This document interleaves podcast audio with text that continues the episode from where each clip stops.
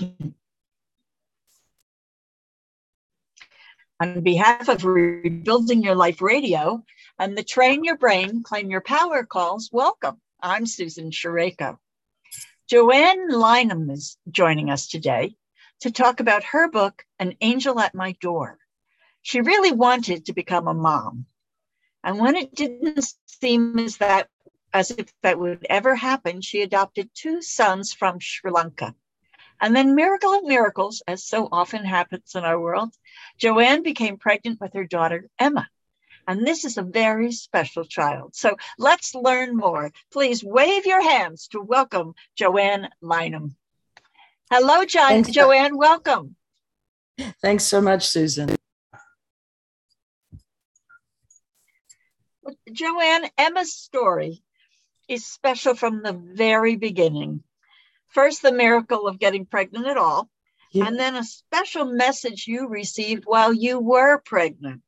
Can you share that with us? Yes, I was, in fact, I'd been to the doctor and had an ultrasound at nine weeks precisely. So, precisely three mornings later, so I'm nine weeks and three days pregnant, I sat to do my morning meditation. And I was simply curious about confirming is this a little girl? Because I had a sense I was having a little girl. So as I settled into my meditation, I had my hands on my tummy and I was asking that question. And then I had a vision in which I saw myself give birth. Somebody else was helping me and lifted this little baby up to show me. And I could see immediately that yes, it was a little girl, and I could see that she had Down syndrome. In that moment was one of the most um, amazing, peaceful moments of my life. It felt as if the whole universe just went and held its breath. I felt as if I was being held, hugged. I felt loved. I felt loving, not for any one or anything in particular, but just a beautiful sense of love.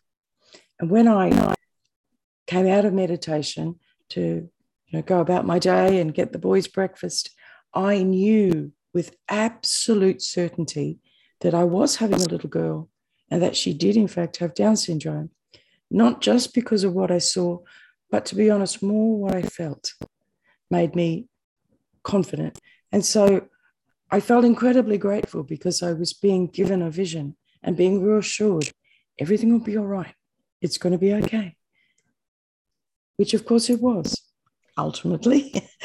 mm-hmm. Ultimately, it was. So, yeah. what inspired you to actually write about it? Well, to tell you the truth, Susan, um, I never wanted to. In fact, I can re- recall a few years ago, quite a few years ago, a friend and I were chatting and we were sharing that we'd read similar books. And um, she said, oh, I'd love to write a book one day, wouldn't you? And I said, No, God, no, no. That sounds like a lot of work. No. And then in 2018, I had a dream in which I was writing a book about Emma. And I woke up literally in a sweat, in a panic, like, oh, no, no, no, this can't be right. So I got a couple of books here that give you indications of meanings or possible meanings of dreams. So I almost ran to the lounge room to get the book, and it said, A desire for further learning. And I thought, Oh, thank goodness for hmm. that. And I kind of went, Oh, that's a relief. And then I had the same dream, which did feel a bit like, Oh, that's not good. But I reassured myself, this is about further learning what is it that I need to learn? I wish I, I wish something would show me what I need to learn, so I don't have to keep having this silly dream. And then I had the dream a third mm-hmm. time, and I woke up feeling like, oh no, things happen in threes. No, this can't be right. And that morning, I opened my emails, and there was an email from a publishing house, and it said in a big bold banner across the email, "Is there a book in you? Click here." And something made me click. And I kind of went, oh my God, what are you doing? And I thought, well, they'll never contact you. You're in Australia, they'll never contact you. The next day, they rang me, and it was the most bizarre out of body experience. I could hear myself talking to her talking through how this would be a book. But in my head, I was screaming, Shut up. Don't say another word. Just shut up, Jo. And then I heard her say, Oh, that's great. Do you think you can write it? And I hear myself go, Oh, yeah, sure, I can write it. And I hung up and thought, Oh, my Lord, what have you done? But again, um, oh. it, it's one of those moments in your life. well, it is an amazing, yes, it is. It's a wonderful moment of yeah. coming personal truth. yeah. But it's yeah. an interesting story too, Jolynn, because you know, Emma's situation when she was born, you didn't feel that society was ready to welcome her with open arms. No, no, I, I'm not sure what it's like was like in the US in 1994, but certainly here in Australia, we weren't exactly at a point of inclusion and acceptance of people who were different. So, um, to be honest, I was not aware of that. I had no idea of that. All I saw was my beautiful baby girl. Then to me, she was just, she looked like a beautiful little cherub. She was just angelic. But the first inkling that others didn't see value in my daughter came from the medical profession itself, in that um, Emma had to have major surgery to repair her bowel. She was born with a duodenal atresia. So the surgery went fine. But a little while after surgery, she had a bleed and crashed. She was resuscitated. Um, and a little while after that, as I'm sitting beside her isolette in intensive care, the medical team said, um, Well, Mrs. Lynham, we just need to let you know that if your daughter crashes again, we won't resuscitate her. And I looked at them like, What? And they looked at me like I had two heads and said, Mrs. Lynham, your daughter has a quite significant disability. And so I said, Well, I'm not leaving the intensive care until I get an assurance that you will do whatever it takes to keep my daughter here. I want her. So I literally sat there for hours. And then, early hours of the morning, the pediatrician sat beside me and said, Asked, was I okay? And I said, Yes. And he then said, Mrs. Lynham, why don't you just go home and get on with your life? Leave her here. I'm sure we can find somewhere to put her. So that for me, within a short time of my daughter's birth, was like, what? What, what, what is this? So right there and then, I had um, a very clear slap in the face of the devalued way in which society tends to see people with Down syndrome, which was confronting. Mm-hmm. That is confronting when you come at it from your perspective because they just don't see it. They don't know how to accept it in general. Mm. They're mm. getting better, but it was it was I can remember as a child, it was not we did nobody knew how to handle it because the hmm. children mm. looked so different. Um, hmm. you uh, she went through school. She she graduated from high school, yes, or some kind yes. of a system. Yes, some kind of a system. That's a really good way to put it. Yeah. Ultimately, I mean, I struggled and battled for her to be included in the same school that her brothers were in. Um, and, and after something like nearly two and a half years of, you know, talking with them and battling it backwards and forwards over the line with them, they agreed. She went to preschool there and had a fabulous year. Then, year one, unfortunately, she only spent six months in year one because um, the hostility from the teacher and from the other families was ultimately I realized was toxic. It was not good for Emma, not good for any child to be in that environment. So he pulled her out. But long story short, she ultimately wound up in a special unit and she graduated from there. Um, yeah, which was and yeah sad but and what was it like when she graduated what was there what what did she have to look forward to at that point? That's a really good question. At that point, she didn't really have anything. And I can remember sitting at her graduation and I was really enjoying watching her up dancing with her two brothers and she was having a ball. And I was sitting laughing, smiling, watching her. And all of a sudden, this thought crept into my head, which was, what now? What are you going to do now? How is your life going to go forward? How? How? How? What are you going to do? So I'm sitting there watching, smiling, inside thinking, oh my lordy, what? What? And to be honest, I didn't know at that point. I knew she had to work and contribute to the community so that she could be part of the community. But I didn't at that point know how to make that work. That came a little bit later. And how did that one come to you? Um, I'd been looking online for ideas, thoughts, ways, and um, I did a workshop here with an organization called CREW, Community Resource Unit. And what was mind blowing about that workshop was that the speakers were all people with disability and they lived in my community. And it was them and their parents. And I was literally like blown away by it. And as I was driving home from that workshop that afternoon, I had to pull over. I was sobbing so hard in, in that it just so much emotion was coming up. It felt like an oil well, shaking and shuddering as the oil is making its way to the surface. And then the next morning, I decided to meditate on it. And in my meditation, I saw Emma shredding. And to be honest, I thought, I'll concentrate, Joe. And I pulled myself out and started again. Think, Come on, focus. Get your, get your act together, focus. Come on. And then I saw it again. And I thought, no, no, that's it. That's it. That's what she's going to do. Because I remembered then that when she was in high school, um, in year 12, they would take them sometimes to the school office to do um, office skills.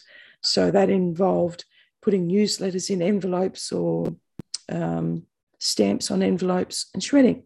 Well, Emma wasn't interested in folding the newsletters or putting stamps on, but she did like the shredding. And in that moment in meditation, it was again just a brief time, but it rolled like a movie in my head where I could see it become a business. I could see how it could lead to confidence in her. I could see the whole thing. And I went, wow, that's it. And so then I entered the world of shredders. Who knew there was so much to learn about shredders? and we ultimately bought um, a big commercial well, shredder. Yeah. Well, that's, I mean, it, she did, I mean, basically with your help, she did start a business shredding yeah. in 2014. Yeah. Her first clients, which this was fascinating to me, her first clients were legal companies and banks. Yeah, that's right. And, and I was yeah. like, why, why was she the perfect person to do that for legal companies and banks? Well, uh, that that came about not because I was so wise and all knowing. I wish I could say that. That was literally I stumbled across that. As in, I initially sent out lots of letters across the community to all kinds of businesses. I later learned that they would have all gone in the bin. So then I decided to mm-hmm. to look at who uses a lot of paper, who needs to get rid of it, and I had a conversation um, with a legal firm, and they expressed concern you know, with things leaving the premises and that things had to be very confidential. And I realized in that moment that she presented the perfect person because despite me spending thousands for Emma uh, to learn to read on tutors and whatever, she never did learn to read or write. And I thought, well, who better to do it than her? And so then I thought, if she goes to them, that makes it even more secure. So when I put that business model to uh, legal firms, that was ideal for them because confidential things weren't leaving the office until they were destroyed. So it worked very well for them. The way in which we helped them store it in a locked bin also met compliance and and um, if they got audited. So it was a perfect um, it was a perfect solution for her it gave her a way to contribute to the community. for, for her and for them. Yeah exactly so, because so what happened? What happened to emma? How did she react to having this business? Well initially um, we started out at home in the downstairs room, the downstairs part of this house. Um, and Emma would just read for family and friends and neighbors. Um, and when I finally got a business on board, for her, that was very challenging to get out of her comfort zone and do that. So initially, we didn't have any funding. So I was the support worker. I always knew I had to get out of that role for Emma to grow.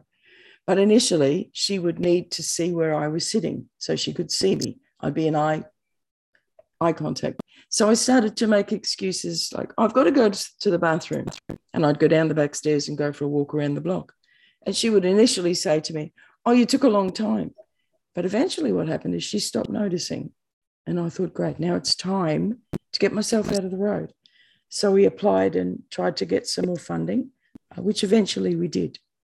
And then I knew that Emma's life could really grow because she wasn't going to be with a mother anymore. She then started to grow into the role of not just having a business, but being the boss.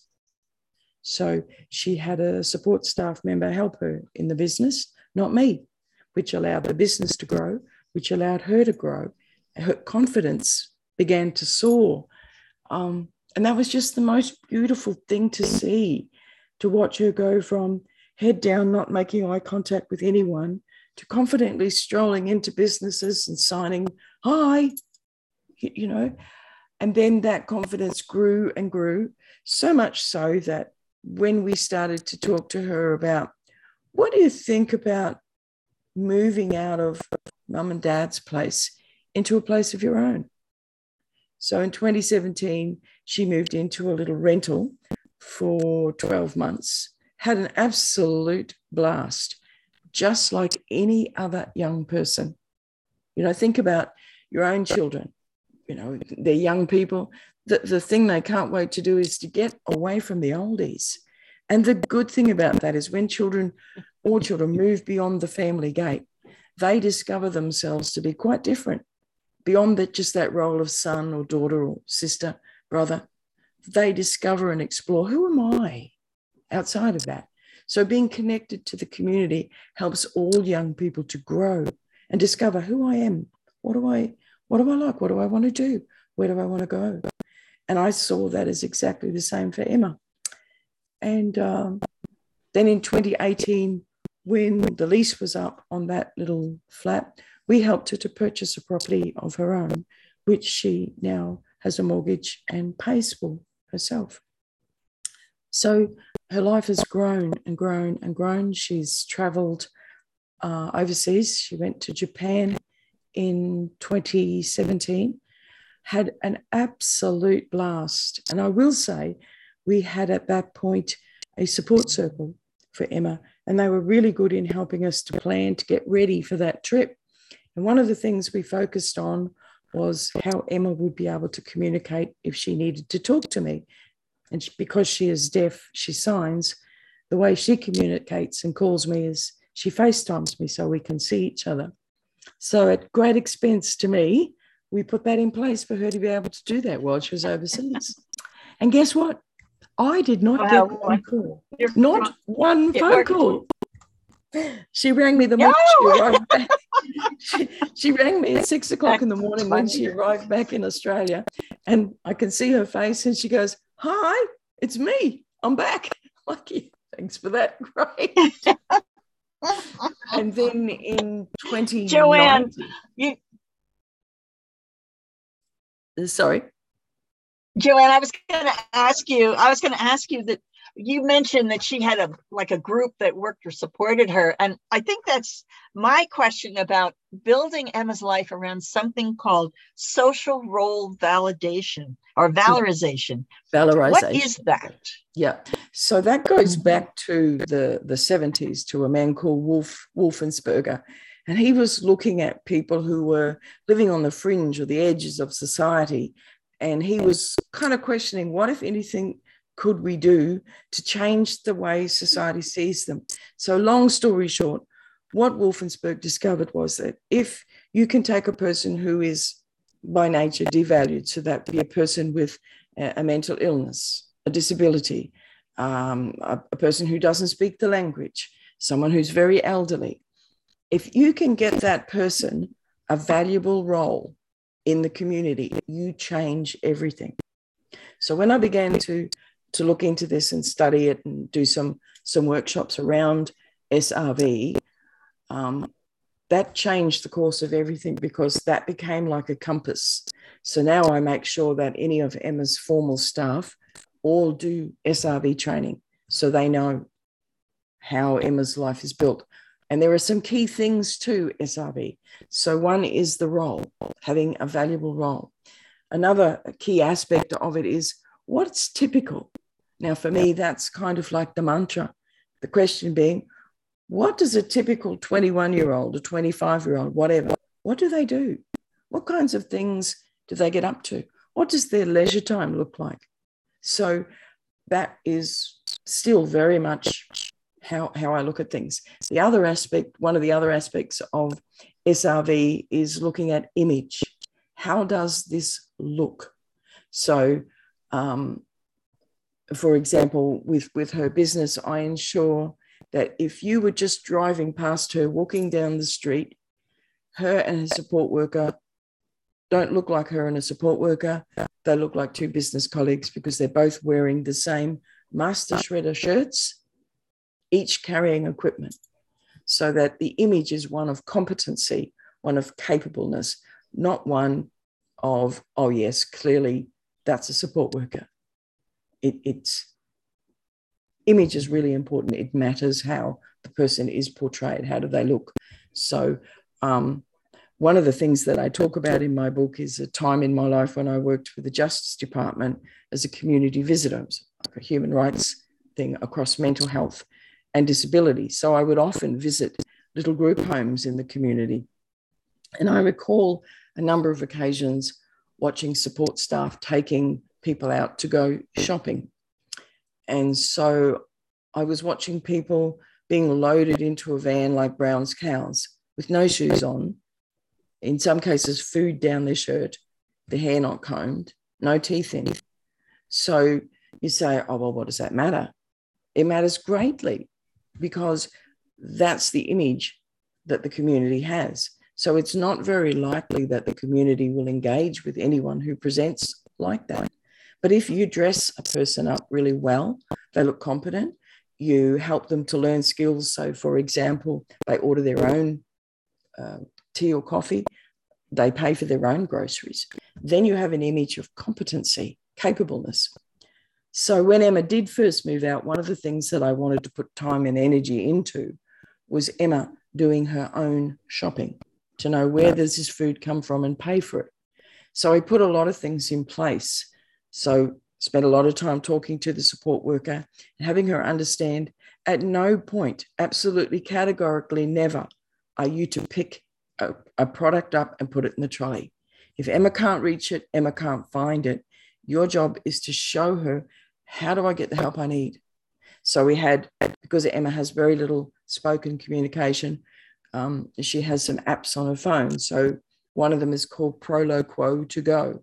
So that was primed up for Emma to go to the front counter and say, I need some help, please. And then she would show them what she was looking for. So then the staff in the shop support Emma. And then what happened was Emma started to realize that the support worker not needed. And she, she started to say to her, You can wait here outside the shop. Well, she could still see Emma. But then eventually the day came when she said, No, just wait here, which was outside the shopping center. Yeah. So, um, and then the day came when Emma decided, I don't need you at all. And how do we know that? Because what used to happen was the support worker would wait outside the shopping center. Emma would come out, Emma has already called the taxi. They'd get in the taxi, go back home, unpack the shopping. But on this particular day, the support worker had got distracted helping an older lady to pick up shopping. Emma turned around and saw that, got in the taxi, and just came home without her. So the support worker rang me in a total panic, like, oh, she's gone, whatever. So I went and picked the support worker up. And I said to the support worker, What do you think that behavior is trying to say? And so I sat and chatted with Emma, and it was very clear I can do it myself. I don't need anyone. So by that stage, the support worker had already taught Emma um, how to use the taxi app on her phone. So she was calling the cab uh-huh. via that app. Yeah, so she didn't need to speak. All she had to do was click on the, the various buttons and get herself to the shopping centre and back.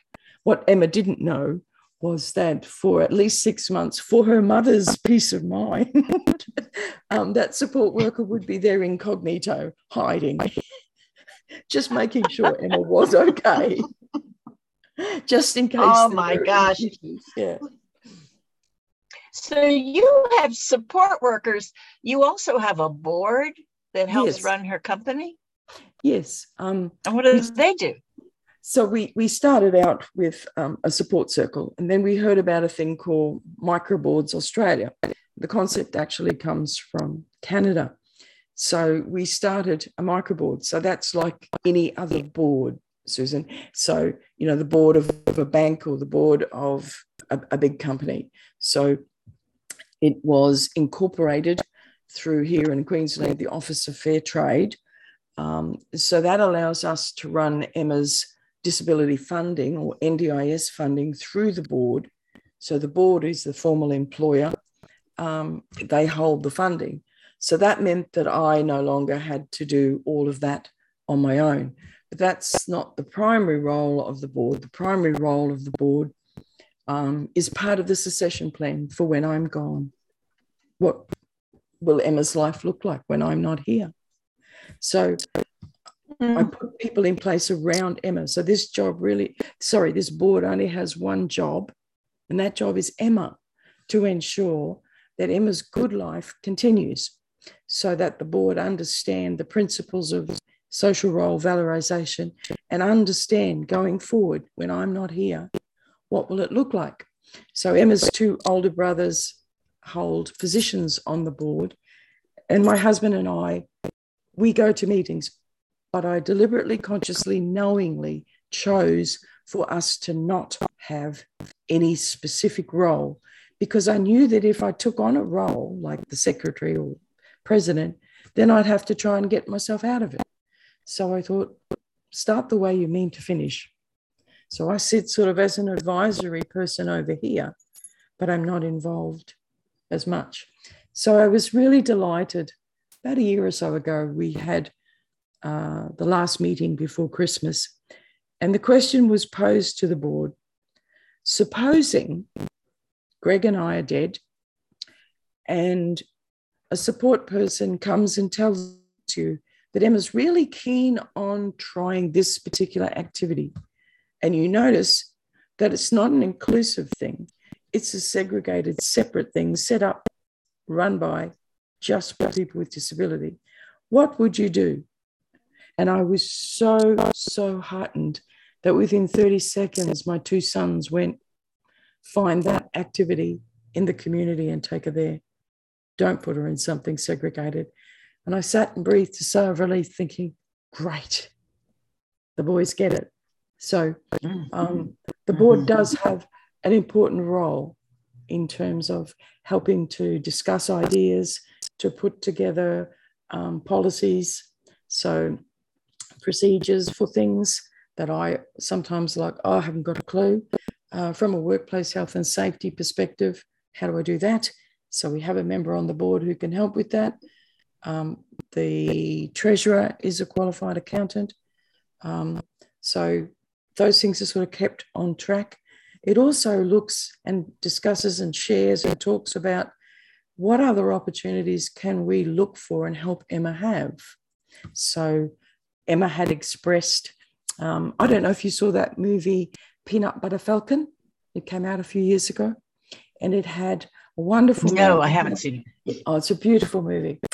It had had a wonderful man with Down syndrome in in the movie. He was a, a star, and he was a literal star. He was amazing, and so I showed that daughter, my daughter this movie. We watched it together, and when we began to sit down, I explained to her that he had Down syndrome, like you. And she said, Oh, same me. She's signing to me, same me. And I said, Yeah, that's right. By the end of the movie, she was turning that around and saying, Me same, me same.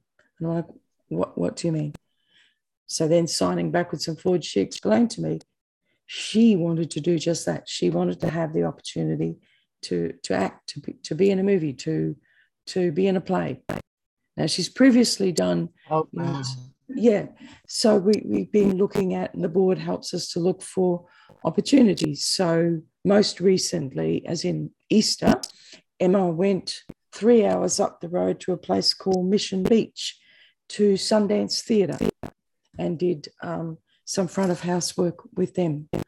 But she's still very keen to play an active on stage part. So it's just going to be a Mm. matter of the board helping to find a local theatre company who's willing to look outside the square as to how that might happen. Um, and the other thing she's interested in exploring is um, modeling. So recently she did uh, a photo shoot so that she's got a, a portfolio of work to, to show what she could do, how she could be a great representative for her city. Um, so they're all things that the board can help with is ideas. You know, like on your own, you you've got ideas, you can be creative, and you bring another person in. It's like, oh, never thought of that. And then you bring a few more in. So suddenly you've got a whole realm of ideas and possibilities that you yourself haven't thought of. Well, me personally, I think that's incredibly, incredibly helpful and invaluable to have such a huge resource available to her. So the board plays a big part, yeah, and a big part in planning for when I'm gone. Well, Jolene, you've been married for something like 42 years. How does your husband fit into all of this? How does my husband fit into all of this? Yes, we've been married a long time. um, so yeah, he's he's also on the board, um, and in the same sort of way, as in like a, a sit back, ask us if you need us kind of way. Um, and while Greg doesn't play a huge front of center role with it all, he is very much there in the background supporting it all. So, for example, with the book, when I came to him and said, Look, this has been this journey with three dreams, and, and this lady rang me today,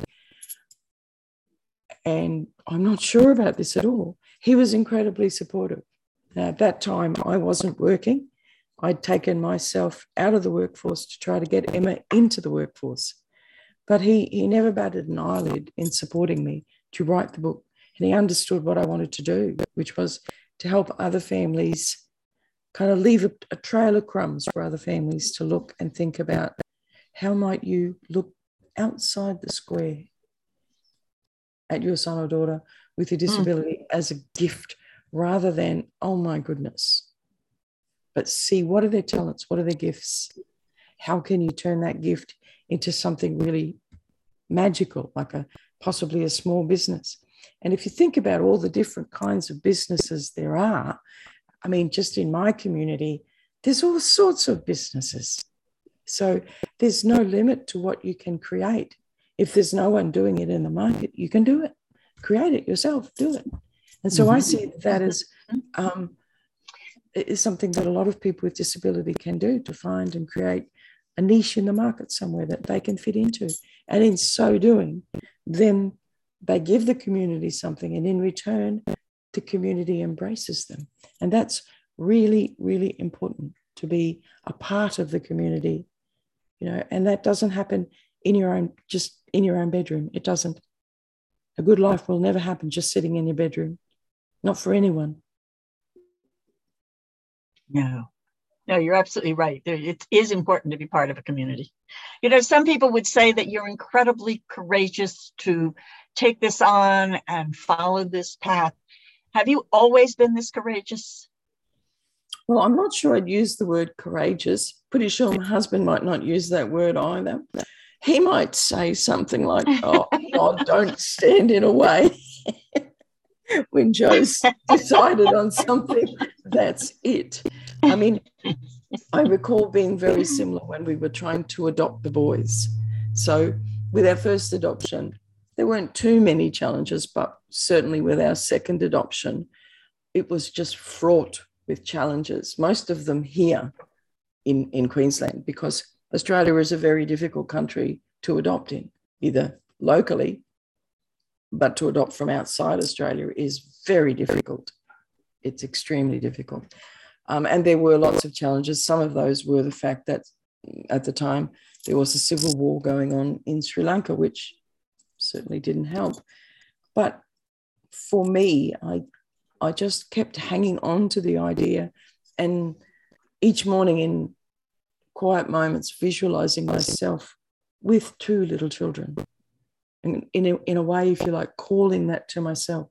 Because I, I clearly know now that long before Emma came to this world, I had an agreement with her that I'll be your mum, you'll be my daughter, and I will do whatever it takes for you to have a good life.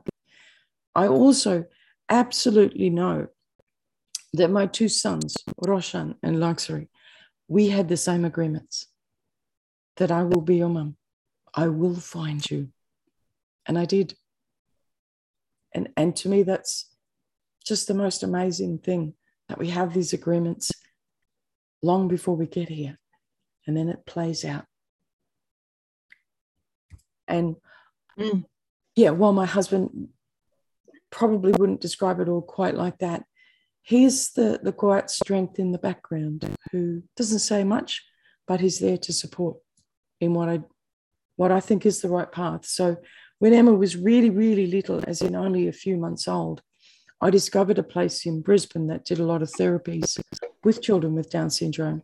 So I made an appointment, went down, and then I committed to uh, cross crawl patterning. So had a little article in the paper to get a whole lot of volunteers to come and help, and we did. Across a seven day a week period, we had volunteers come through this house. But my husband was the one who was supporting the cost of me going backwards and forwards with Emma to Brisbane, backwards and forwards every three months. He was there. He was he agreed with my thinking of at the end of the day when I'm sitting in the rocking chair. I don't want to be saying to myself, I wonder if I had done that, what might have been. I want to know that when I'm sitting in the rocking mm. chair, I've done everything I can possibly do. I don't want to have regrets and go, if only I had tried. I don't want to do that. And he felt the same way. So he said, just do it. Book the appointments. We'll find the money, which we did.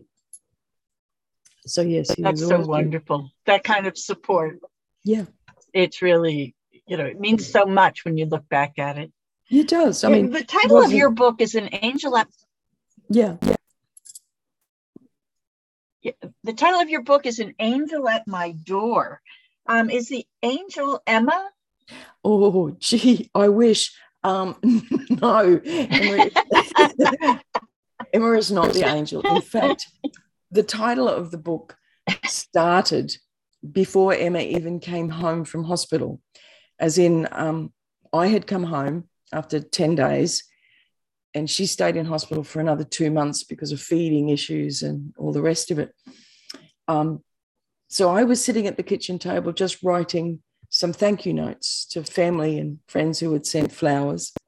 And my hand shifted from writing, you know, thank yous to a notepad. And in one go, without any rewrites, without having to stop to think, the whole, this whole poem just flowed out of me. And that poem was An Angel at My Door. So when I started to write this book, I didn't initially have a title. And it was when I was talking to the publisher who said, What's the book called? And out of my mouth came, An Angel at My Door. But Emma's not the angel. What I would describe as the angel is that presence of that presence that came to me when she when I was just nine weeks and three days that gave me that reassuring hug that presence that wrote that poem. I held the pen, but something far greater than me wrote it. Yeah. So that's mm-hmm. the angel, that presence that comes to visit all of us in our lives at certain times to show us, I've got a message. Are you willing to take it? And that very much was my experience yes. with writing the book. That, um, yes, I wrote things down by hand. Yes, I sat at the computer, but I will say there are large swags of that that felt as if something else was writing it. That I would read back and kind of go, where did that come from? How did you mm. know that you know? How, how do you know that? Uh, and I sometimes I, I didn't know how I knew that. How, how where did that come from? And I can only be in awe and sheer absolute gratitude for that. But I think that's part of that agreement when I said, Yes, I will be your mum. So at nine weeks and three days, yes, I could have snuffed that life out, but there was no chance it was going to happen. And all of this I couldn't see. I couldn't see that, you know, mm-hmm. so many months later, I'd write a poem or something would write a poem through me called An Angel at My Door. I sure as heck couldn't see that all those years later, there'd be a book. But I think all of those things were already in place. I'm just playing my part in it. And what a wonderful part it is. It is. Joanne, yeah. where are the books available? Um, the book for uh, your your audience is available on Amazon. Um, yeah, you can buy it online through them, um, or you can go to my website, uh, Joanne at joannelynham.com, and that will take you back to Amazon to um, to to buy the book. Um, I think it's probably available on other book sites as well, places like Booktopia or um, things like that. But certainly it's on, on Amazon. Do you do social media? Yes, I'm on Facebook. Um, I am on um, LinkedIn and on oh, what's the other one? Instagram. Just had a, a senior moment, couldn't remember. Mm-hmm. To be honest, I don't do a great deal on Instagram. That's a fairly new platform for me, but I do try to post fairly frequently on Facebook on my page there. Um, and you know, anyone who looks at it, you'll see that most of what I'm posting, if not all, is disability related. It's around what does a good life look like. So just recently, for example, I posted the other night a picture of Emma taken on uh, Valentine's Day, where she had the opportunity to do flower delivery for a local flower company. Now, she has got the perfect van for it, and she had a blast. So, I was telling a little story about SRV and how that relates to Emma's life with the image. Here's a beautiful photo. She looks happy. She's smartly dressed. She's capable. She's competent. She's delivering the flowers herself. She's walking along the street looking happy. Um, so I post a lot of things along that sort of vein, in, in a way, kind of hoping that um, we'll get to a point where more people understand this way of thinking. Um, and hopefully, we get to a place where we have more understanding of inclusion. Why does that matter? You know, why is that important? Um, and it is important. I mean, an example I will give is, and I, I think I, did, I wrote a post about this. When I was much younger, a teenage girl at school, I was in a choir, and there was a big celebration in town for 50 years for Mount Isa. And so it was a huge choir of several schools combined. So at the dress rehearsal, it was recorded. And halfway through, they're like, stop, stop. No, well, some of the mics aren't working. So when they played it back, you couldn't hear the altos. So all the lovely harmonies were missing. So, my point being, we need everyone to be part of the community, or we don't hear the real song. We don't hear all the beautiful harmonies. All the voices matter, all of them. That's really beautiful, Joanne. Well, I just want to thank you so much for sharing your story and your book with us. You know, as a reminder to our listeners, we've been speaking with Joanne Lyman, Lynham, excuse me, about her book, An Angel at My Door. It is such a powerful tale of ability beyond disability. And hopefully, as more and more people become aware of this and provide newer and better opportunities for the disabled, we'll really get to see some positive benefits from it. So thank you again, Joanne, for your book and for your work. Thank you so much for having me. It's been great fun. Well, that does it for us today, folks. Bye for now and have a great day.